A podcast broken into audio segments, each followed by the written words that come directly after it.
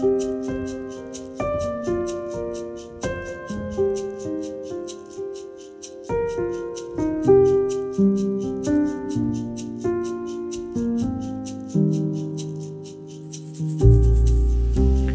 vil gjerne få dele en fersk erfaring med deg. Den har lært meg mye om det beste i noen av kulturene som har kommet til Norge gjennom flyktningstrømmen den siste generasjonen, og det har minnet meg på noe av det beste i vår egen kulturarv som jeg så nødig vil miste. Sist tirsdag døde en venn av meg brått. Han var nordmann med kurdisk-syrisk bakgrunn og hadde bodd i Norge i over 20 år sammen med sin nærmeste familie. Kurderne har kjempet for selvstendighet i mange generasjoner, og Atta var blant de mange som flyktet til Norge på 90-tallet etter å ha vært fengslet som følge av politisk virksomhet. I Norge ble han etter hvert ansatt som ingeniør i Aker Solutions, og hadde sentrale oppgaver der helt til sin død forrige uke. Han ble bare 54 år. Jeg ble kjent med Atta via hans eldre bror, Saeed, som kom til Norge i 2014. Han har jeg snakket om på en av mine podkaster tidligere. Saeed og familien ble gode venner av meg og min kone ganske kort tid etter at de ankom Norge i 2014, da en stor bølge av syrere strømmet til Europa som følge av krigshandlingene i eget land. Da jeg på et tidspunkt besøkte Atta, sa han omtrent følgende jeg forstår at Saeed har fått en ny bror i deg. Det betyr at også jeg har fått en ny bror. Velkommen inn i vår familie. Det var et sjokk for alle at det var den yngste broren som nå skulle gå bort først. Men i den triste situasjonen fikk både jeg og flere i vår menighet også lov til å bli innlemmet i en helt spesiell sørgehøytid.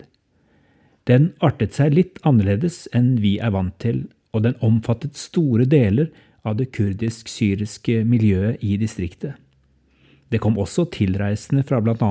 Tyskland og Nederland. Den avdøde kalte seg for ikke-religiøs. Storfamilien har fortsatt en kulturell tilhørighet til den muslimske tro, og det var derfor naturlig at selve begravelsen på Soma gravlund foregikk etter muslimsk skikk. Etter at den religiøse seremonien var helt avsluttet, var det tid for hilsener ved graven.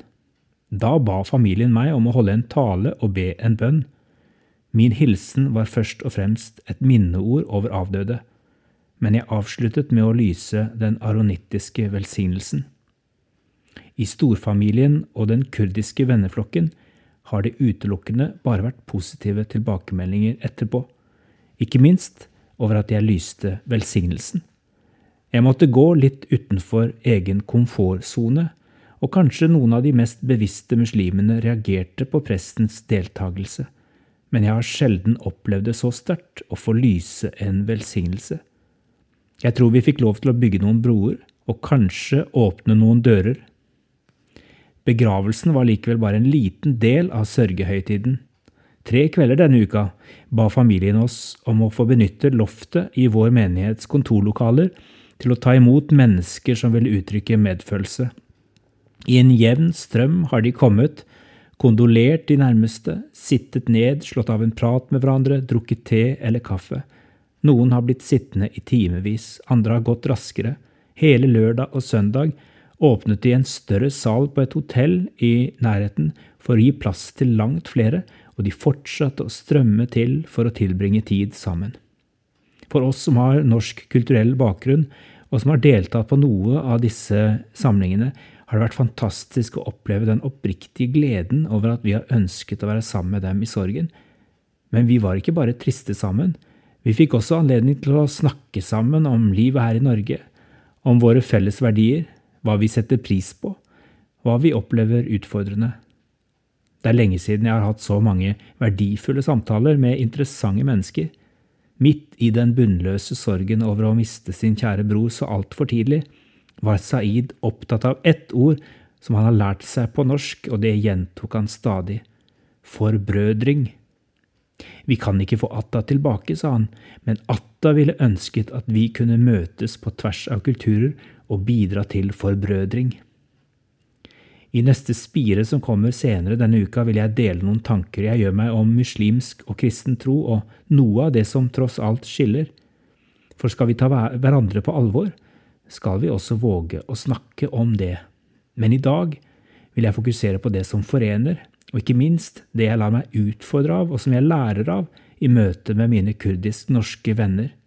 De utfordrer meg på hva det betyr å praktisere det jeg kaller en storfamiliekultur hvordan kan vi holde sammen i gode og vonde dager? Hvordan kan vi gå den annen mil for den som har det tungt? Hvordan kan vi forebygge ensomhet og utenforskap blant alle mennesker som bor i byen vår? Alt dette er verdier og drømmer jeg har felles med mine kurdisk-norske venner, og jeg ønsker at de skal fortsette å vise meg hvordan dette skal bli mer enn bare ord, slik jeg fikk erfare sist uke. Som en kristen i et land som har kjent evangeliet i snart 1000 år, drømmer jeg om at langt flere av våre nye landsmenn fra et stort spekter av kulturelle bakgrunner kan erfare ordene til Paulus i Efeserbrevet kapittel 2 som virkelighet i sitt liv.